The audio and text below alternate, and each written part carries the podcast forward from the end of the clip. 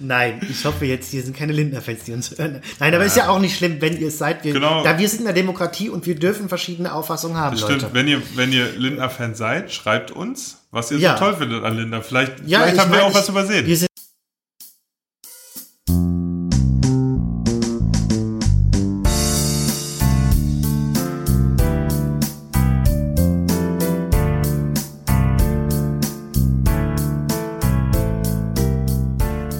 Zuhörerinnen und Zuhörer, herzlich willkommen zu einer neuen Folge von Bezüglich Bildung.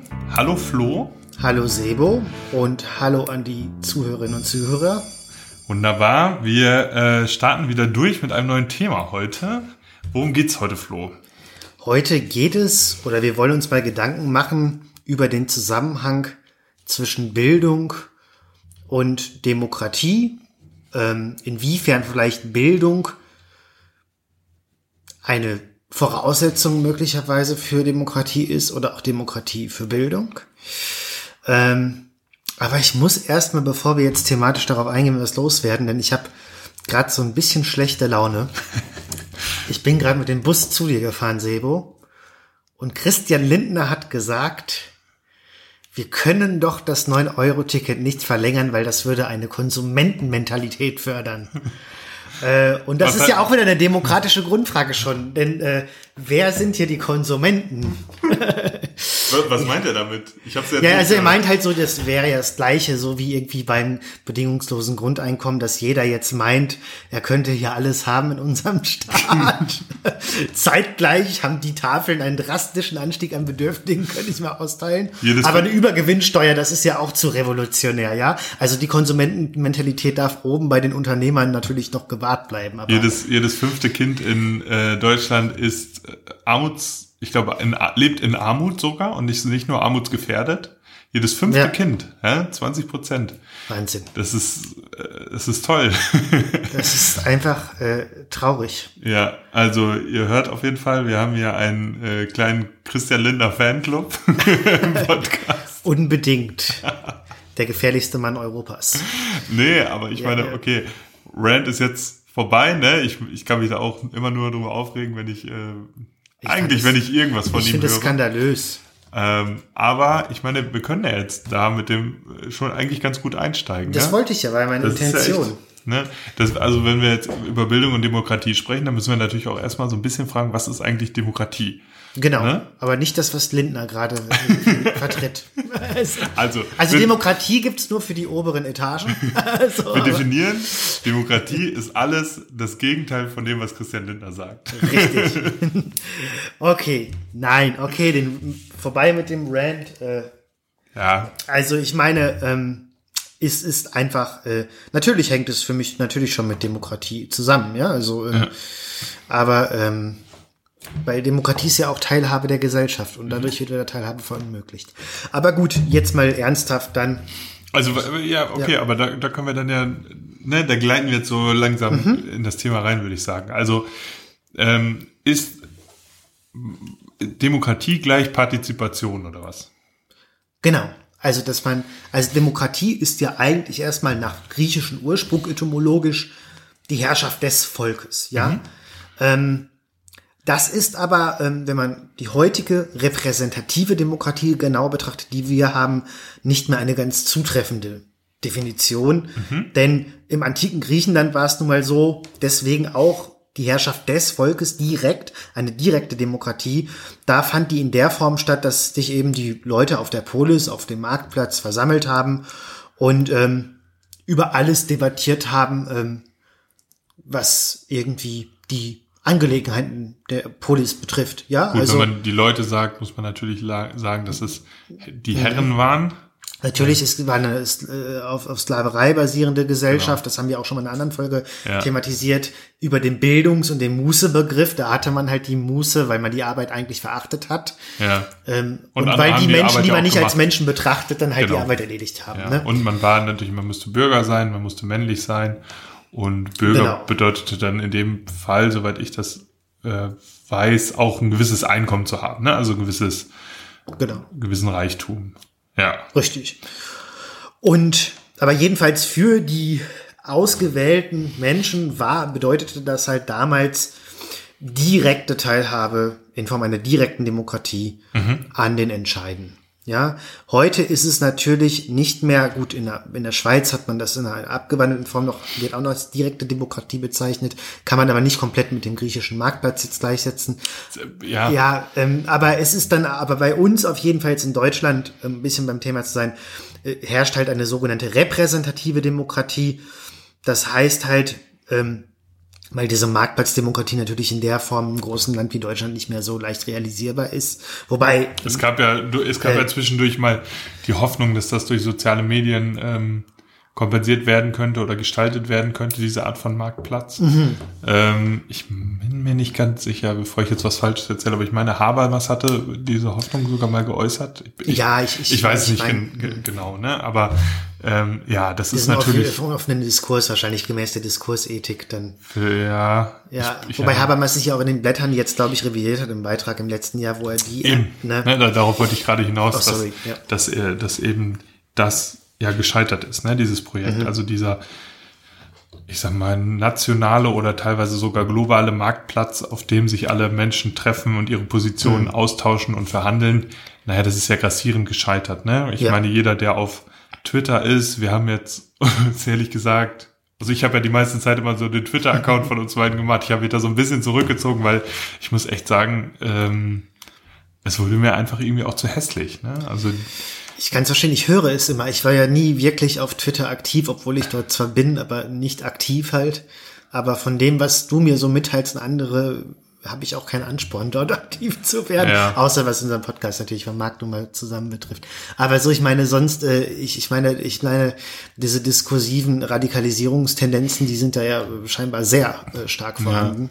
ich tippe eben, dass das, ja, wobei, also ne, ich habe es auch eine Weile mal auf die Anonymität geschoben, aber ähm, es ist eben auch so, dass Leute da mit ihrem Klarnamen halt heftige Beleidigungen und, und Hetzereien und so weiter ähm, schreiben. Ne, das ist schon echt erstaunlich. Ich denke, das würde im persönlichen Kontakt nicht so stattfinden.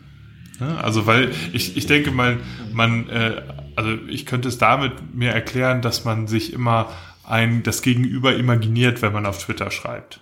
Ja, jetzt wir beide, wir sitzen uns gegenüber. Ja, und ich weiß, wie du reagierst anhand deiner Mimik und so weiter. Ja. Aber wenn ich mir auf Twitter, dann gucke ich mir nur dieses Profil an und dann sehe ich keine Ahnung. Gender Studies, was Ja. weiß ich was oder so. Und dann, dann erst- erstelle ich mir selbst jemanden im Kopf. Ich imaginiere mir ein Gegenüber, Ja. ne, mit, gegen Ja. das ich dann wettern kann. Ne, das heißt, es sind gar keine reellen Personen, die da miteinander Ja. äh, kommunizieren, so gesehen. Ne? Oder beziehungsweise über, über Mittelmänner, Mittelsmänner. Ich meine, das ist ja ein interessantes Problem. Du, du betrachtest andere Menschen als abstrakte Genau, als Idee. im, im, im Äther des Netz schwirrende Entitäten, sag Ja. ich mal so geschwollen. Aber du siehst nicht die konkrete Person. Genau. Ja, und ähm, äh, wenn ich den Mensch konkret sehe, ist, ist es leichter jetzt jemanden, sage ich mal, wenn ich jetzt einigermaßen normal unterwegs bin, so ganz aus Härst, Härteste zu beleidigen, ja, weil ich die direkt die Emotionen, die die, die, die das Gegenüber sehe, ja. Schwieriger, ich, meinst du? ja, es ist schwieriger natürlich. Würde ich sagen, ja. Es ist doch jetzt schwieriger, dass wir uns jetzt aus Härteste beleidigen, als wenn wir uns jetzt nicht, auch wenn wir uns nicht kennen würden, ähm, als wenn wir uns jetzt im Netz irgendwo begegnen. Mhm. Ja. Und ähm, Ja, und wenn wir uns kennen, dann weiß ich ja ungefähr, wie du reagierst, wenn ich dir jetzt eine WhatsApp-Nachricht schreiben würde, um dich zu beleidigen.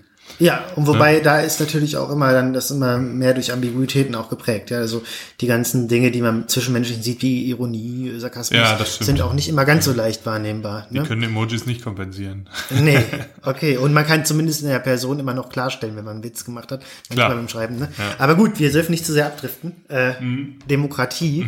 Äh, klar, das ist natürlich eine interessante Frage, wenn man jetzt über Demokratie redet. Eigentlich ist es ja okay, äh, das ist problematisch, weil es ja wieder Riesenkonzerne auch sind, Twitter und so.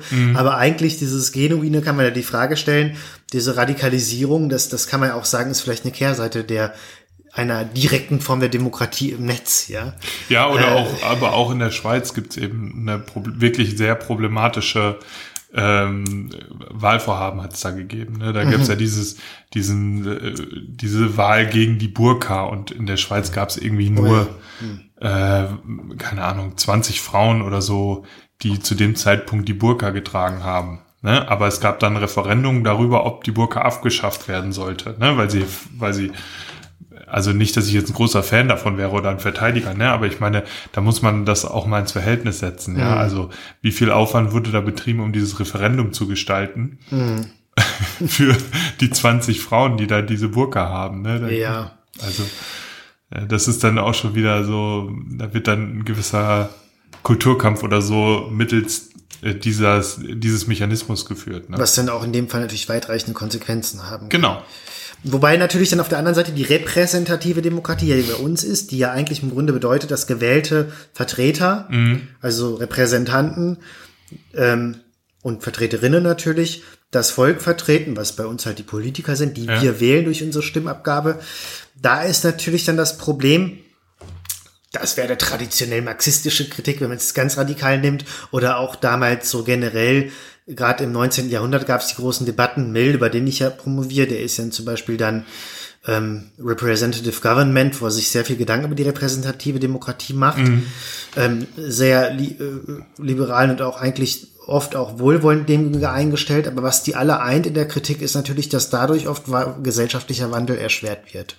Ja, wenn, wenn Ja. es, ähm, und gerade in den heutigen Zeiten, wir sehen ähm, jetzt mal so alles mögliche, Krieg, immer extremer werdende Wetter und ähm, vielleicht auch so Sachen und man sieht einfach teilweise, der Wandel, der nötig wäre, scheitert vielleicht auch manchmal daran, Sicher. wo wir bei Linden auch wieder jetzt Wir, zurück sind, wir könnten jetzt Ja, weiter über. Christian Lindner reden. Aber das mache ich nicht. Ich habe noch ein anderes Beispiel. Es Ja. gibt diesen, ähm, ich glaube Minchin heißt er, diesen, ähm, diesen Senator in den USA, an Ah, dem ja. eben dieses Klimapaket jetzt, heute wurde es verabschiedet, aber mit, mit massiven Änderungen.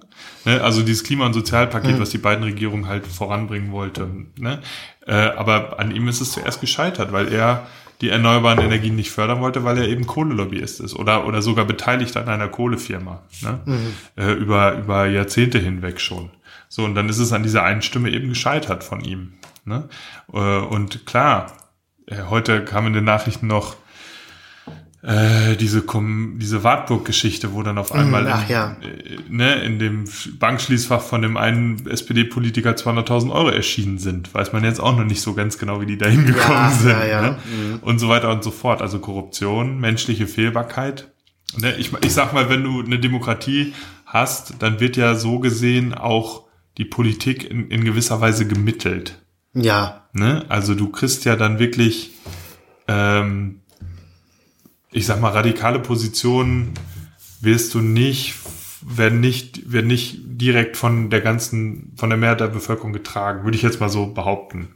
aber das ist ja auch das Problem, was man so diagnostiziert mit den Vertrauensverlusten in unseren Gesellschaften in politische Repräsentanten, was natürlich auch, ähm, was dann leider auch dann rechtsextremistische Tendenzen oft erzeugt, ja, dass man einfach, dass die, ich sag mal, Colin Crouch, Postdemokratie, sein Buch, wo er sagt, auch immer die immer stärkere Verzweigung zwischen dem politischen Repräsentanten und der Wirtschaft, Ja. wo der, wo die Leute gar nicht mehr das Gefühl haben, direkt vertreten zu werden. Ja, eigentlich in einem Idealfall, ob es jetzt direkt oder repräsentativ ist, aber eigentlich sollte man ja als Wählerin oder Wähler das Gefühl haben, dass man ähm, die Stimmabgabe auf Basis spezifischer Wertvorstellungen macht. Klar, Kompromisse geht man immer ein, aber dass man dann eigentlich im Idealfall hinterher dann auch sehen möchte, dass diese Vorhaben verwirklicht werden und zunehmend das Gefühl hat, dass es da so eine eigene Kuppel oder so gibt, die völlig abgeschirmt von den Menschen ist. Ja. Was jetzt nicht so äh, verschwörungstheoretisch klingen soll oder Nee, so,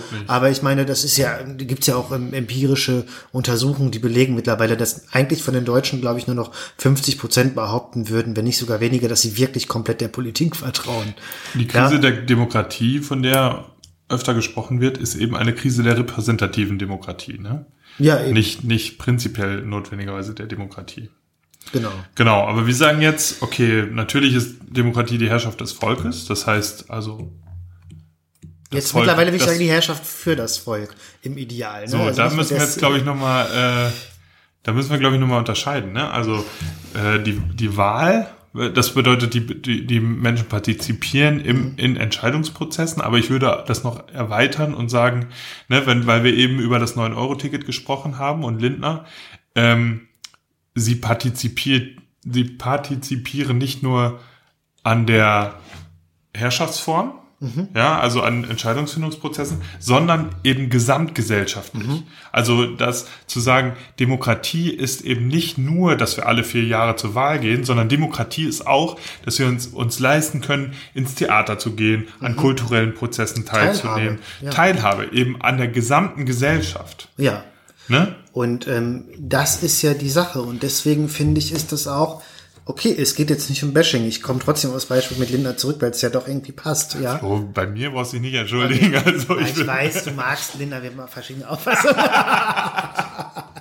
Nein, ich hoffe jetzt, hier sind keine Lindner-Fans, die uns hören. Nein, aber ist ja auch nicht schlimm, wenn ihr es seid. Wir, Genau. Da wir sind in der Demokratie und wir dürfen verschiedene Auffassungen haben, Stimmt, Leute. wenn ihr, wenn ihr Lindner-Fan seid, schreibt uns, was ihr Ja. so toll findet an Lindner. Vielleicht, Ja, vielleicht ich haben wir meine, auch was ich- übersehen. Wir sind immer auch offen für den diskursiven Austausch, ja, der ja die Demokratie Fall. ausmacht. Also ist jetzt äh, sogar nicht mal Spaß, ist ernst Nein, das ne? ist, also nee, wirklich, natürlich, ich meine das auch. Vielleicht, das ist völlig ernst. Vielleicht übersehen wir ja irgendwas, kann ja sein. Ja, klar. Aber ähm, ich, ich vermute, ihr werdet mich trotzdem nicht überzeugen können. Nein, tut mir leid. Aber ich meine so, ähm, was ich nur sagen will, man wird ja auch sturer mit dem Alter. Ne?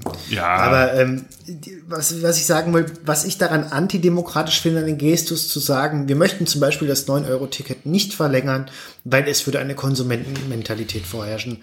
Naja, ähm, aber das hat doch auch vielen Menschen eine Teilhabe Ja, ermöglicht. eben, das ist so wichtig. Für mich müssen natürlich die Maßnahmen noch viel, viel weitergehen, um eine sozial gerechte Gesellschaft zu haben. Aber es hat doch aus verschiedenen Gründen soziale Teilhabe, Klimawandel, dass man Leute dann vielleicht gesagt haben, gut, leider ist wohl jetzt wieder rausgekommen, dass die Deutschen trotzdem ihr Auto noch so oft benutzt haben, aber das verurteile ich nicht. Ja, pass auf, Ähm, dazu, ne, ich habe auch diese, die Agora Energiewende, ich habe es gerade noch einem Kumpel im Fitnessstudio erzählt, ne, Grüße gehen Ja. raus an Till. Ähm, also diese Agora Energiewende hat eine Studie dazu rausgebracht, dass sie gesagt haben, okay, äh, dieses 9-Euro-Ticket hat nicht gegen den Klimawandel geholfen, weil viele Menschen einfach zusätzlich zu ihrer jeweiligen Mobilität Bahn gefahren sind. So. Aber, was ich, ne, was ich, ich finde so bezeichnend. ne? Ich habe so ein Video gesehen von einer Frau, die wohnt in irgendeinem sozial schwachen ähm, Viertel von, ich glaube, Köln war es. Okay. Ne? Ähm, und die hat gesagt, so, durch das 9-Euro-Ticket, sie wird jetzt mal nach Hamburg fahren, weil jetzt kann sie sich das leisten. Mhm. absolut. Ja, die fährt mit der Bimmelbahn jetzt nach Hamburg, die macht da, die geht da nicht ins Hotel oder sowas, ne? Die guckt sich einfach nur mal Hamburg an und dann fährt die wieder zurück. So, und das ist doch Teilhabe, äh, dass sie, dass sie auch einfach mal weiß, wie Hamburg aussieht. Weil sie sich das jetzt leisten kann, dahin zu fahren. Aber das ist doch auch ein evolutorischer, langfristiger Prozess. Also ich meine so, ich sag selbst jeden Linken, und ich würde mich aus links eher bezeichnen politisch, aber man braucht nicht auf irgendeine Revolution hoffen. Aber trotzdem wäre doch eine Maßnahme auf lange Sicht wie ein 9-Euro-Ticket schon, sage ich jetzt mal metaphorisch, dass der eine Revolution im Denken erzeugt. Ja? Genau. Und, und, wir äh, müssen mal beachten, ja, jetzt nochmal zurückzukommen, das hatte ich jetzt vergessen, glaube Ja. ich, zu sagen, ähm, auf die Agora Energiewende. Die ganze Sache läuft drei Monate.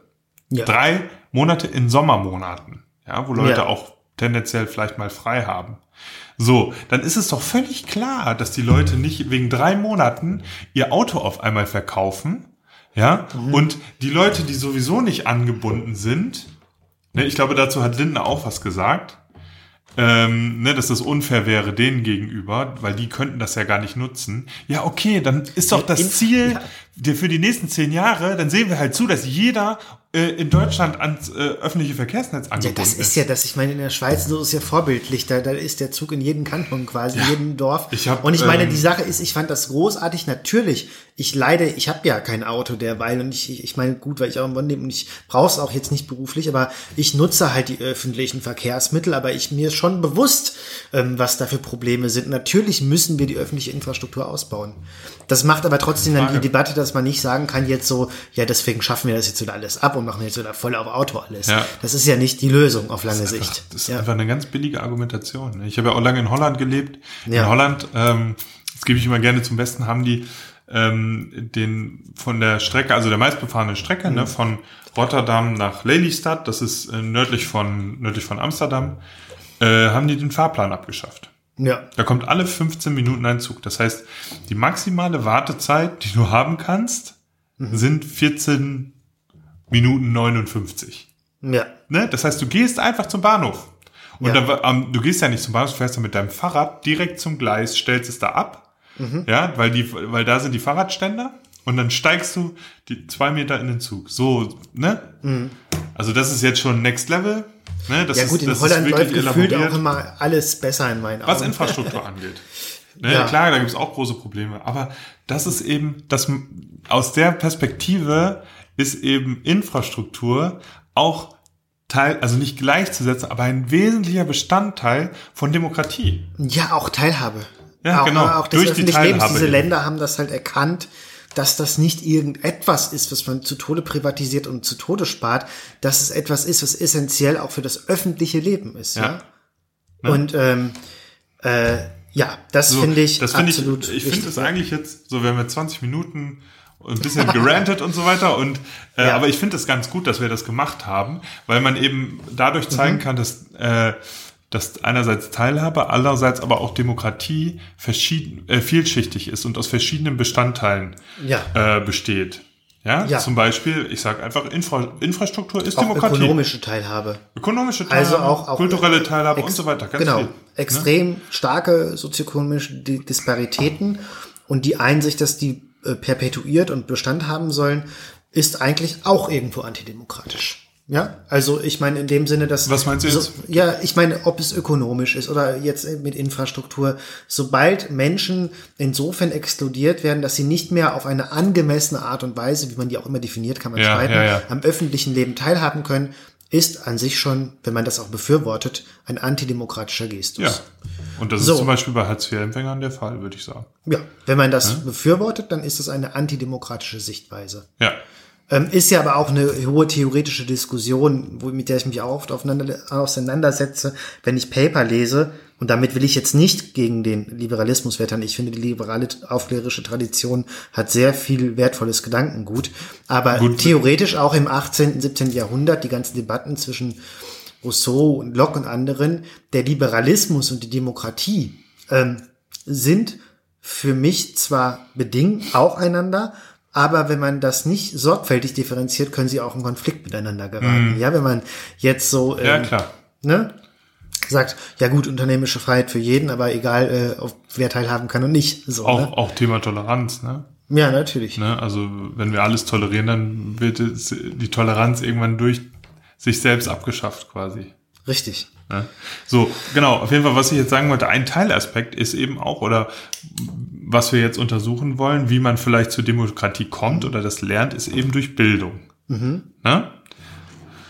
Okay, lass uns da doch jetzt mal dann, dann einsteigen. Genau. Was, was haben Bildung und Demokratie miteinander zu tun? Ja, ich würde dadurch erstmal, wie ich es immer so gern tue, mit einem Zitat einsteigen. Und zwar, das ist die Startseite von der Bundeszentrale für politische Bildung wo einfach mal gesagt wird, wie Bildung und Demokratie zusammenhängen könnten. Ich zitiere, was hat Bildung mit Demokratie zu tun? Eine ganze Menge. Dass jeder das gleiche Recht auf Bildung hat, ist eine der großen Errungenschaften der Demokratie.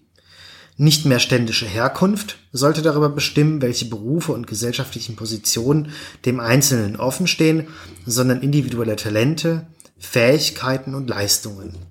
Maßstab dafür ist vor allem eines Bildungserfolg. Damit entscheidet das Bildungssystem in der Demokratie maßgeblich über Lebenschancen. Aufstieg durch Bildung lautet die Devise. Deshalb muss der Staat das Bildungssystem so gestalten, dass jede und jeder Heranwachsende unabhängig von seiner Herkunft tatsächlich die Chance auf eine gute Bildung bekommt. Die Qualität der Demokratie lässt sich nicht zuletzt daran messen, wie gut ihm das gelingt. Der demokratische Staat selbst ist auch auf eine breite Bildung seiner Bevölkerung angewiesen. Denn sie schafft die Voraussetzung dafür, dass Menschen fähig sind, als Bürgerinnen und Bürger das öffentliche Leben aktiv mitzugestalten. Um die Welt um sich herum zu verstehen, politische Sachverhalte zu durchschauen und sich auch in verzwickten Fragen ein eigenständiges Urteil bilden zu können, muss man vieles wissen. Doch Wissen allein macht noch keinen Demokraten. Dazu gehört neben demokratischen Einstellungen vor allem auch die Motivation und Fähigkeit, sich für Gemeinwesen und Demokratie zu engagieren. Doch was braucht man eigentlich, um in der heutigen Demokratie handlungsfähig zu sein? Und wie können wir unsere Bildungseinrichtungen wie, und wie können unsere Bildungseinrichtungen dazu beitragen? Zitat Ende. Wunderbar. Einige Mit, Sachen. Einige Sachen, ich habe Film aufgeschrieben. Ein, ähm, eine Frage am Ende, das ist ja auch ganz nett. Ja, Dann geht wahrscheinlich erst der, für uns auch ein. äh, Genau. Ne? Äh, okay, also gleiches Recht auf Bildung ist ein, äh, eine Errungenschaft der Demokratie. Ist das nicht eher eine Errungenschaft der Aufklärung? Ja, das ist natürlich, klar, das sehen wir unter anderem im kantischen Grundgedanken, diese Voraussetzung, dass man eigentlich als Mensch dazu befähigt ist, sich seines eigenen Verstandes zu bedienen, die Autonomie und dass man dadurch auch partizipieren kann. Ähm, das wäre, naja, oder, also du meint jetzt konkret die heutige demokratische Partizipation, wie wir sie haben, lässt sich auf die Aufklärung zurückführen, gleiche Rechte. Ich meine einfach nur dieses, genau dieses Recht auf Bildung oder dass Bildung Ja. ein zentraler Aspekt ist, lässt sich doch schon, Auch mit dem Ideale der französischen Revolution. Ja. Ja, äh, das stimmt. also ja, ich, gut, aber ich dachte jetzt eher, dass ich, dass ich halt durch die Aufklärung und durch die, dieses Bildungsideal die Demokratie entwickelt hätte. Ja, die Demokratie ist ja schon älter, wie wir gesehen haben. Ja, das ist ja klar. schon, ne? ähm, ich meine, aus der Monarchie hervorgegangen ist. Ne? Also, ja, gegen das Feudale halt. Ne? genau. Also jetzt in, hier in Europa, ne? Da, Ja. Das meine ich jetzt. ja, die Demokratie als Herrschaftsform ist dann äh, eigentlich als Reaktion ähm, auf die Feudalstrukturen, die aristokratischen, damit entstanden später dann durch die französische Revolution und so weiter. Aber ähm, was ich hier jetzt eigentlich interessant finde, also es gibt Dinge, mit denen ich zutiefst übereinstimme in dem Zitat, aber Dinge, die ich sehr problematisch finde. Äh, wie es immer so schön heißt, die gute Nachricht zuerst. Ja. Äh, dann kannst du ja darauf reagieren oder keine Ahnung, du kannst ja gleich deinen Punkt. Schauen wir mal. Ähm, der demokratische Staat ist selbst auf eine breite Bildung seiner Bevölkerung angewiesen. Das finde ich sehr richtig. ja. Das sagt ja zum Beispiel auch äh, Mill, mein Lieblingsphilosoph.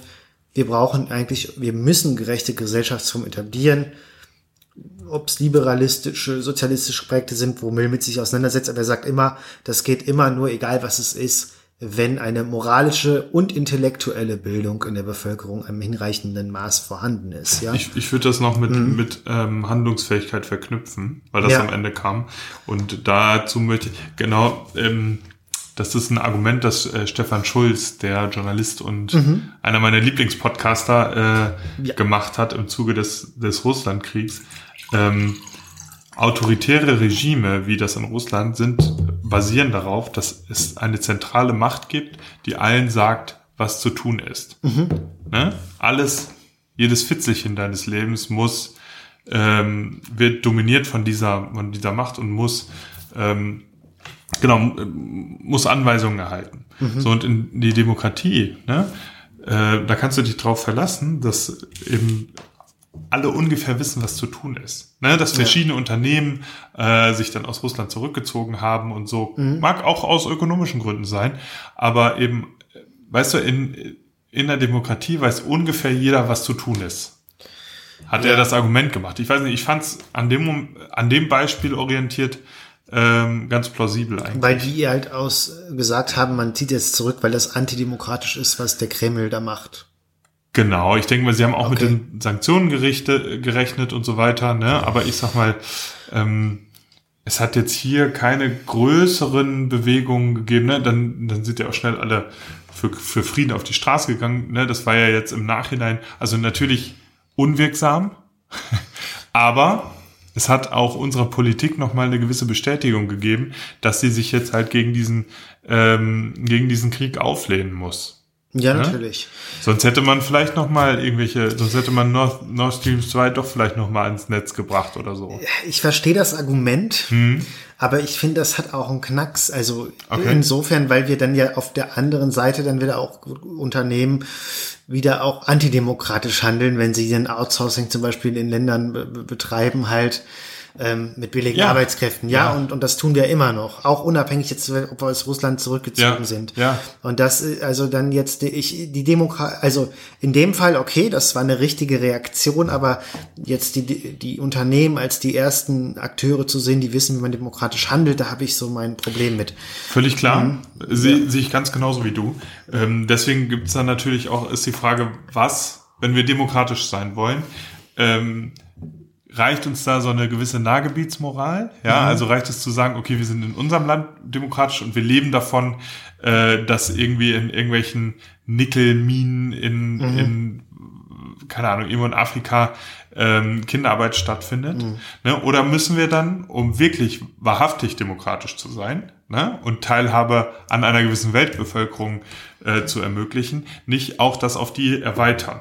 Genau. Natürlich müssen wir das. Ja. Ne? Und deswegen zum Beispiel so ein Lieferkettengesetz, wie es der Hubertus Heil in der letzten mit dem Müller ne, mhm, zusammen mhm, äh, ähm, erarbeitet hatte, was ist, ich glaube, das ist dann nicht durchgekommen. Das wäre zum Beispiel für mich so ein Element äh, von Demokratie, die dann auf äh, diese Ebenen hin erweitert wird, weißt du?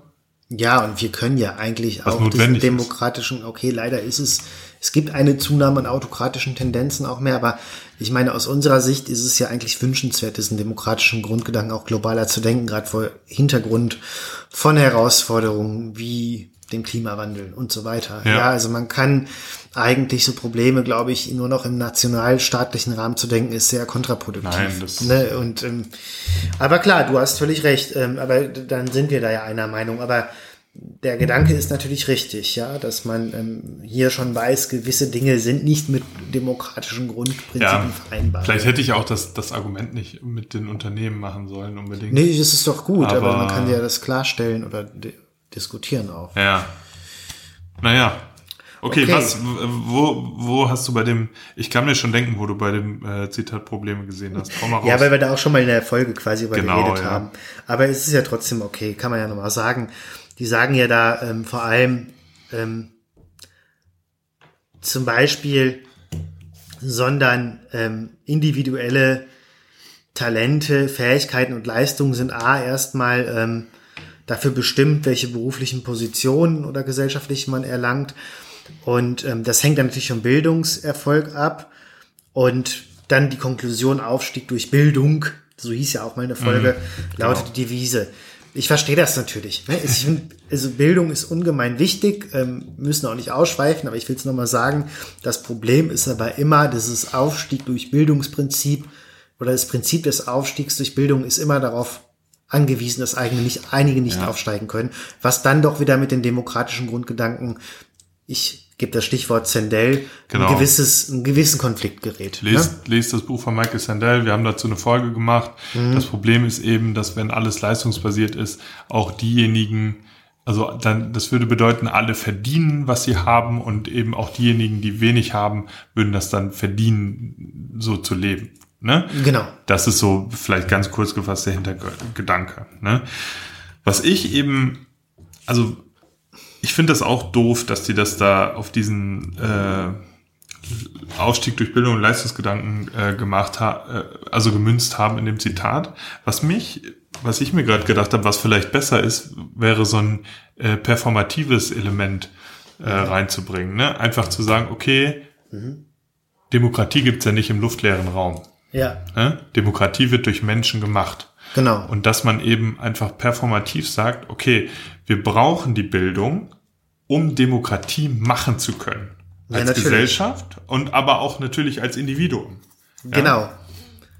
Aber das, das, das, das ist das, was ich meine, ja. Man braucht die Bildung, um zu wissen, was bedeutet Demokratie.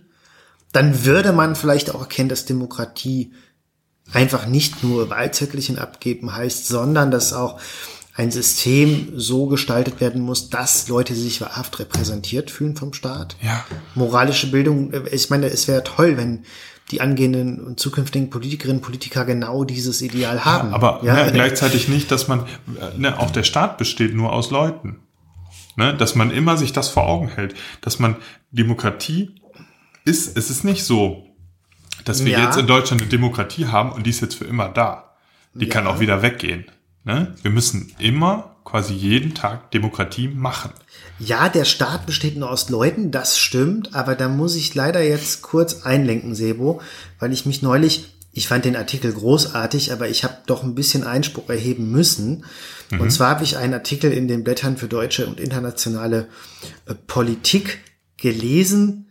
Ähm, Und zwar von Philipp Lepenis. Also wie gesagt, das ist jetzt gar keine böse gemeinte Kritik. Ich fand den sehr gut, aber da musste ich widersprechen. Und der hieß Verzicht als erste Bürgerpflicht gegen die Politik des Laissez-faire. Ah ja, ich habe es hier auch liegen. Ich habe es äh, noch nicht gelesen. ich fand, also, ich meine, er greift dieses Prinzip zwar auf, ja, ich suche es jetzt raus, weil ich nicht darauf vorbereitet war, dass ich das. Ja, ich habe den Podcast dazu gehört. Ähm, ja, lass uns mal drüber reden. Ich, ich habe auch meine Probleme damit gehabt. Genau, ähm, ähm ich, ich, ich, ich, ich zitiere es dann doch jetzt nochmal, das Ende des Artikels. Habe ich jetzt spontan rausgesucht, ähm, damit man das ein bisschen auf die Reihe kriegt.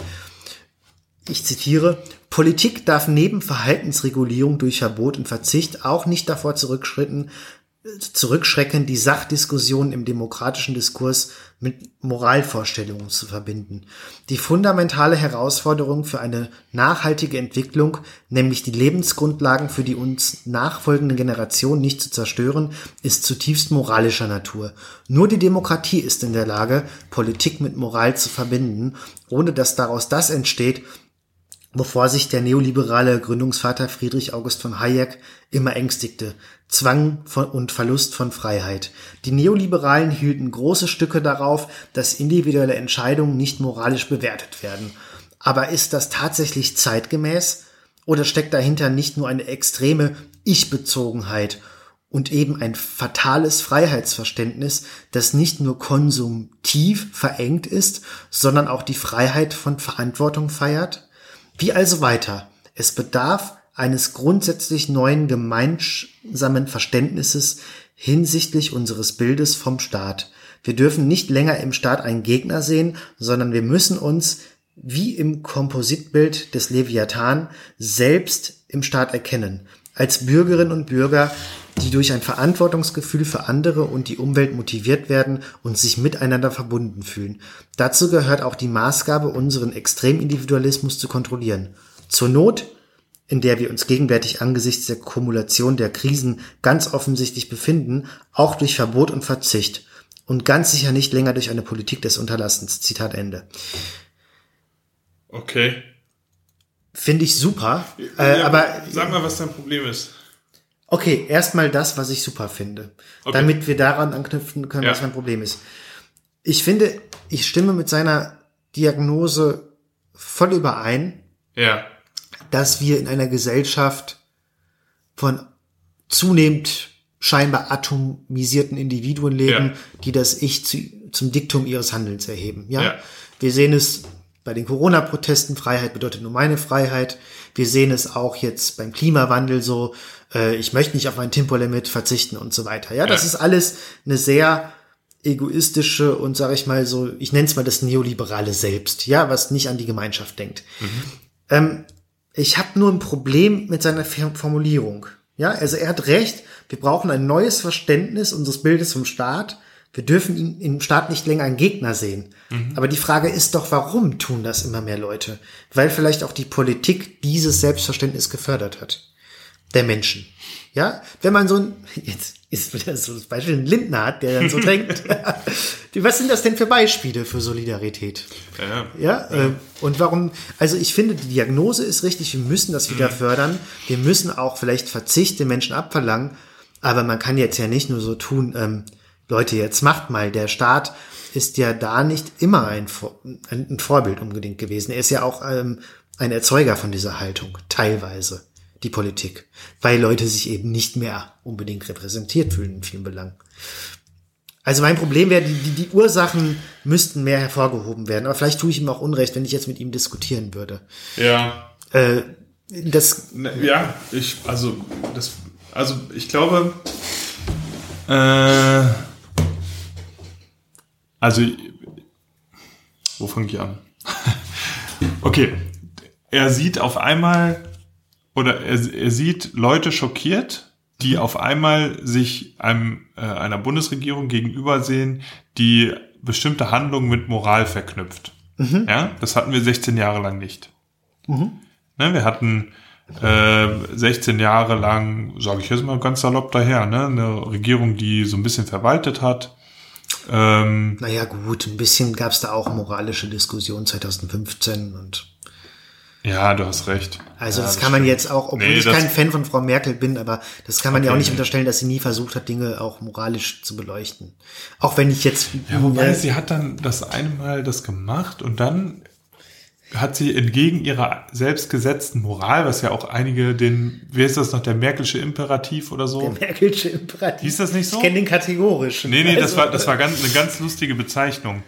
Äh, oder Hoffnungsimperativ oder so. Wie war das denn nochmal? Dieses Wir schaffen das. Wir schaffen das. das, das, das ja, ja, das aber das, das hatte irgendwie.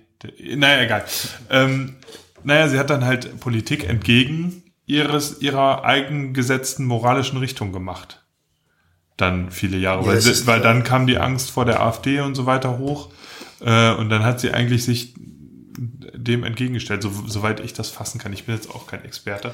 ja, natürlich. Ähm, okay, da hast du recht. Da, den, da, den, den Punkt nehme ich ein Stück weit zurück, allerdings auch nicht gänzlich, weil es waren schon wenige Instanzen, in denen man wirklich herausgesehen hatte, wo, ähm, wo wirklich regiert wurde.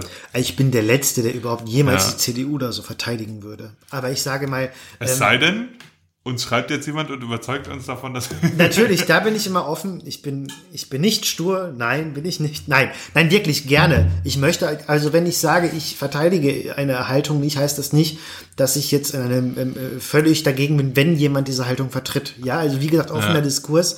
Jeder hat seine Ansichten und man sollte auch immer bereit sein. denke, wir haben jetzt oft genug darauf hingewiesen. Ja, ja, genau. Jetzt Nee. das ganze Moralizing, Virtue Ja. Signaling jetzt vorbei. Was, was halt passiert ist, ähm, also wenn man sich die Klimaethik anguckt, dann gibt es eigentlich, so habe ich das in der Uni gelernt und fand es auch plausibel, keine, es gibt kein moralisches Subjekt. Ja, das heißt, du kannst aus verschiedenen Gründen äh, Individuen nicht dazu verpflichten, Klimaschutz zu betreiben.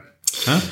Ähm, auf staatlicher Ebene natürlich schon, ne? aber jetzt hat zum Beispiel der, der, das Bundesverfassungsgericht ja äh, ein Gesetz ge oder ich weiß nicht, wie sagt man das, geruled, dass eben äh, wir Klimaschutz betreiben müssen aufgrund der Ansprüche äh, f- kommender Generationen. Ja, das heißt, die Okay. wurden zum Rechtssubjekt, auch wenn sie nicht zu moralischen Subjekten äh, gemacht werden können.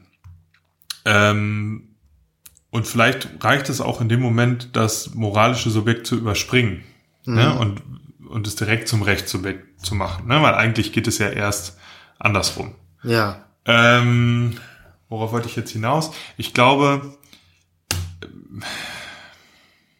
also, wir, wir, wir, wir kriegen jetzt immer, wir kriegen, wir, uns blüht jetzt, dass wir äh, als Individuen eben doch was machen müssen, was wir aber nicht freiheitlich tun müssen, auch als mo moralisch gründig, aber wir werden dazu gezwungen, das zu tun.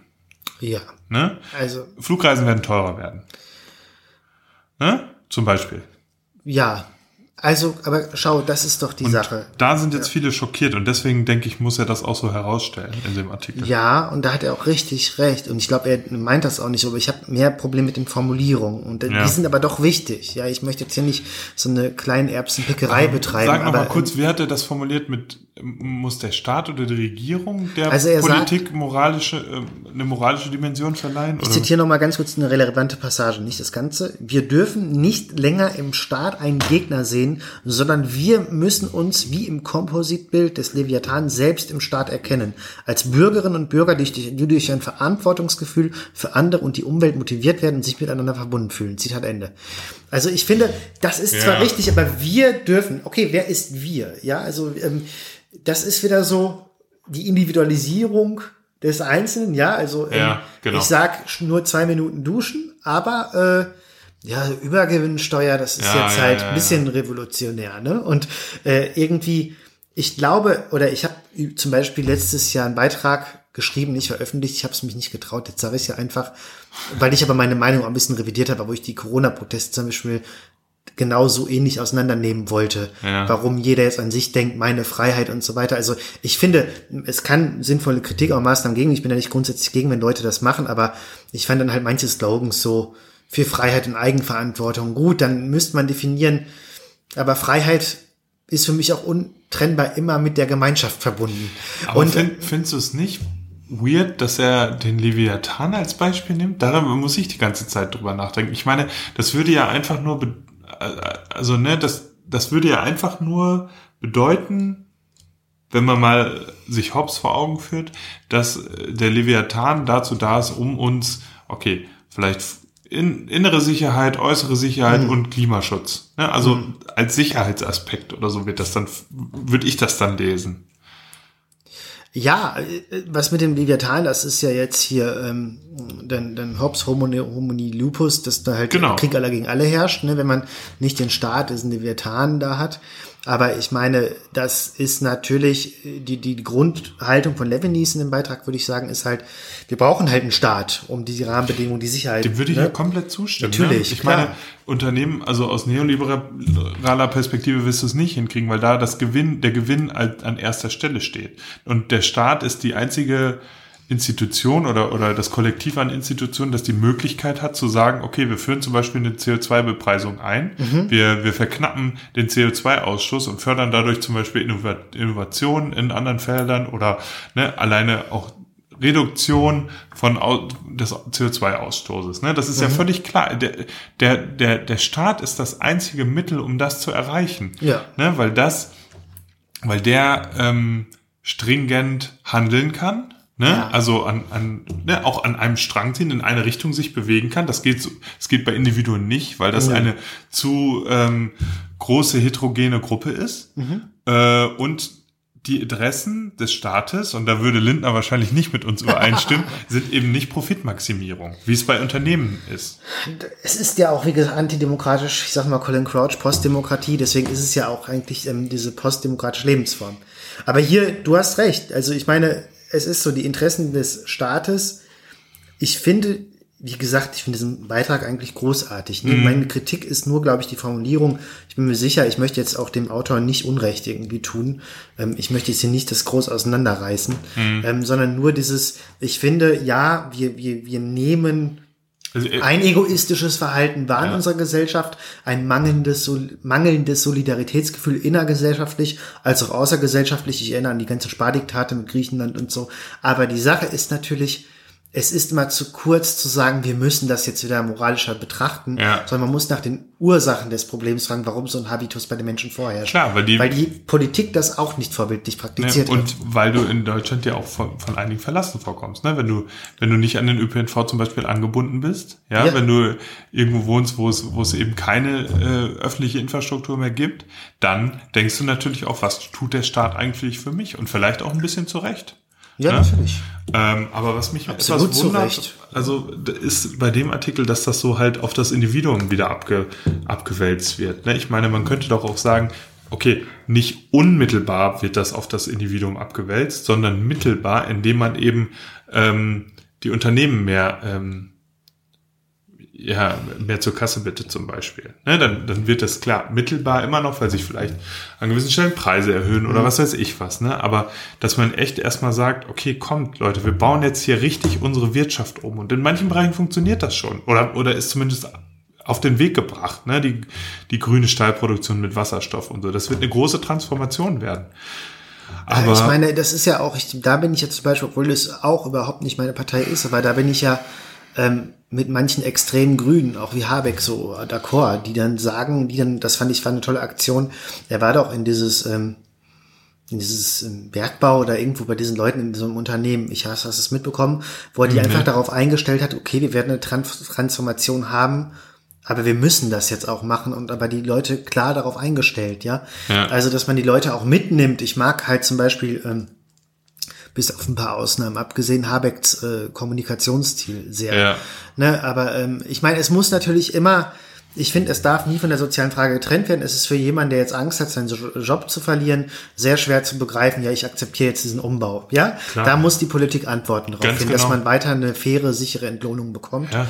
Äh, aber genau, ich weiß nicht, ob ich jetzt mehr sagen wollte. Ich glaube, wir müssen aufpassen, wir nicht von der Bildung weg. also, wir sind so. schon wieder abgeschweift, ja. Ich habe noch so Aber viele Zitate hier, die wir gar nicht äh, durchgenommen haben, kann man auch eine zweite Folge vertagen. Wir können auch ein bisschen länger machen. Ja, ja. ja. Also.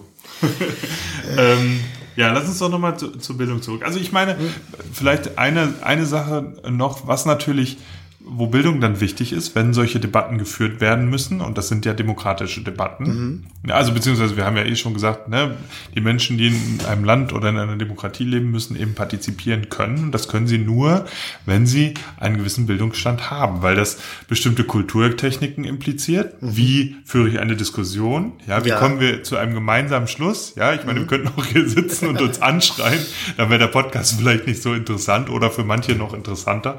Und aber wie kann ich mir Wissen aneignen? Wie kann ich das ähm, Genau, ne, dass ich überhaupt Wissen habe über ein bestimmtes Thema mhm. und äh, wie kann ich das einbringen?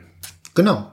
Ähm, und auch das Wissen von Demokratie, was es bedeutet, demokratischen Grundwerten. Also deswegen sage ich, ähm, Demokratieerziehung, gut, da kann man jetzt eine Mannigfaltigkeit an Sachen unter verstehen, aber das Prinzip, dass Schule das vermittelt, ist wichtig im Sinne einer Solidari solidarischen gesellschaftlichen ein, ein Solidaritätsbewusstsein auch, was unmittelbar mit zur Demokratie gehört. Finde ich auch, ja. Ja, und das soll, ich finde, ich, ich weiß nicht, ich bin ja eigentlich nicht ein Fan jetzt, da muss man differenzieren, ich mag nicht Leute, die moralisieren, ja.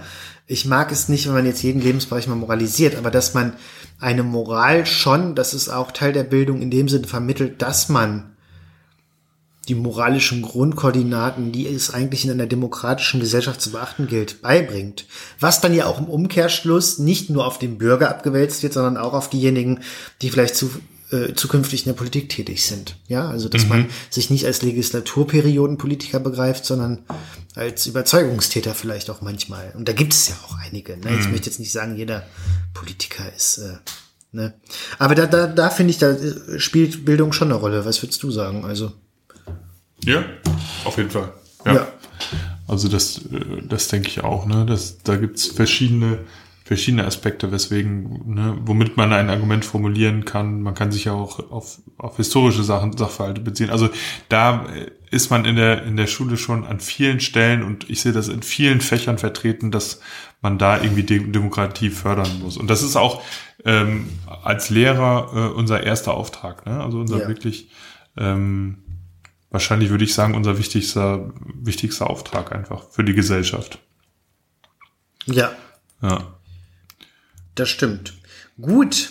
Wie lange sind wir schon dabei? Weil jetzt, jetzt hätte ich, also ich bin gerade dabei zu überlegen, ob wir jetzt Dewey noch machen und das Fass öffnen oder ob wir dann vielleicht eine Demokratie zwei Folge machen. Sollen wir, sollen wir, oder sollen wir einfach noch eine komplette Folge zu, zu Dewey machen? Da hätte ich auch Lust zu. Ich meine, bei wie vielen Minuten sind wir denn? Wir sind bei 52 Minuten ungefähr. Ja, ich würde sagen, weil ich habe so viel zu Dewey noch notiert und ähm, ich kann ja schon mal spoilern, soll ich einen Spoiler Trailer machen? Ja, ja, mach mal einen Weil Dewey ist ja einer der Bildungstheoretiker und er spricht von dem Konzept einer Demokratie als Lebensform. Er sagt, sie ist nicht nur eine Herrschaftsform, sondern eine Art und Weise, wie wir die Welt wahrnehmen und wie wir miteinander interagieren und müssen.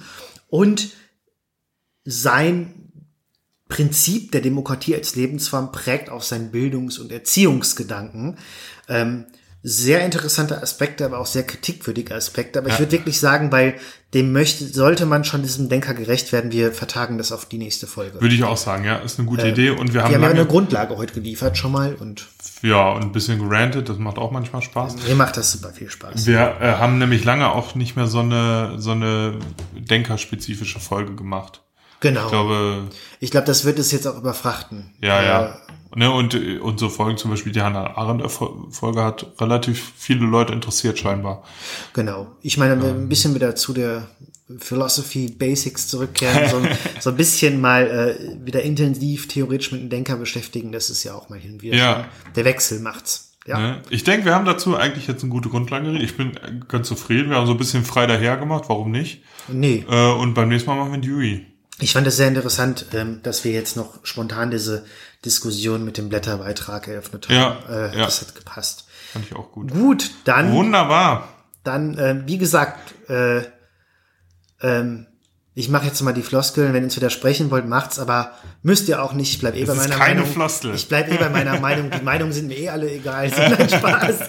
Nein, Spaß. Nee, aber echt, genau, ähm, ja. wenn ihr, wenn ihr wirklich, also wenn ihr auch irgendwie zu sagen habt, nee, da liegt ihr komplett falsch oder ja, das finden wir auch super, dann schreibt uns. Wir sind immer noch bei Twitter, auch wenn Wir sind jeder nicht mehr so Zeit dazu bereit, euch zu sagen, warum wir richtig liegen. Und äh, nein. Das ist gut. Das ist auch meine demokratische Grundhaltung, oder? Oder ihr könnt uns auch eine E-Mail schreiben. Ja, natürlich. Äh, Gerne. genau. at bzgl.bildung at googlemail.com oder so. Du guckst mich gerade fragen, als ob ich eine ich Antwort hab, hätte. Ich weiß nicht mehr. Ja, wir haben noch nie eine E-Mail bekommen, deswegen gucke ich da auch nicht so oft rein. Nee, Okay. aber also was, das ist vielleicht nochmal, das finde ich jetzt auch im Anschluss an die Folge jetzt nochmal ganz äh, wichtig zu sagen, dass wir diesen Podcast halt auch so als Gesprächsangebot verstehen. Natürlich. Geht für mich, zumindest für mich so. Ich Gerne. hoffe, das geht für dich auch so. Absolut. Und ähm, genau, wenn ihr da irgendwie mit uns in Kontakt treten wollt, also wir machen das echt, wir würden uns total freuen. Das, das wäre äh, echt, ähm, also gar nicht, es geht gar nicht mal unbedingt um Feedback oder so. Es- Dafür sind wir natürlich auch offen. Aber Auch wenn ihr jetzt sagt, gerne. ey, da legt ihr sowas von falsch, ich bin bei den jungen Liberalen und Christian Lindner ist der beste Finanzminister, den wir jemals hatten, schreibt uns. Ich, Absolut. ich würde mich total freuen. Also ähm, ich mich auch. Ich meine, das war natürlich gerade von mir nur Sarkasmus zu sagen. Ich habe eh meine Meinung. Ich freue mich natürlich auch über, und ist natürlich auch für uns schön zu wissen, wenn wir ähm, wissen, dass unser Podcast zu Gedanken anregt, Wirkung entfaltet und man dann auch den Diskurs sucht. Das Genau. ist das Schönste. Und das ist auch demokratisch. Es ist demokratisch und es ist ja auch wichtig, Ja. die Demokratie, aber eine Demokratie, die ihren Namen verdient, zu verteidigen. Ja. Gut. Gut. Jetzt ist aber Schluss. Bis dann. Ciao, Macht's ciao. gut. Ciao.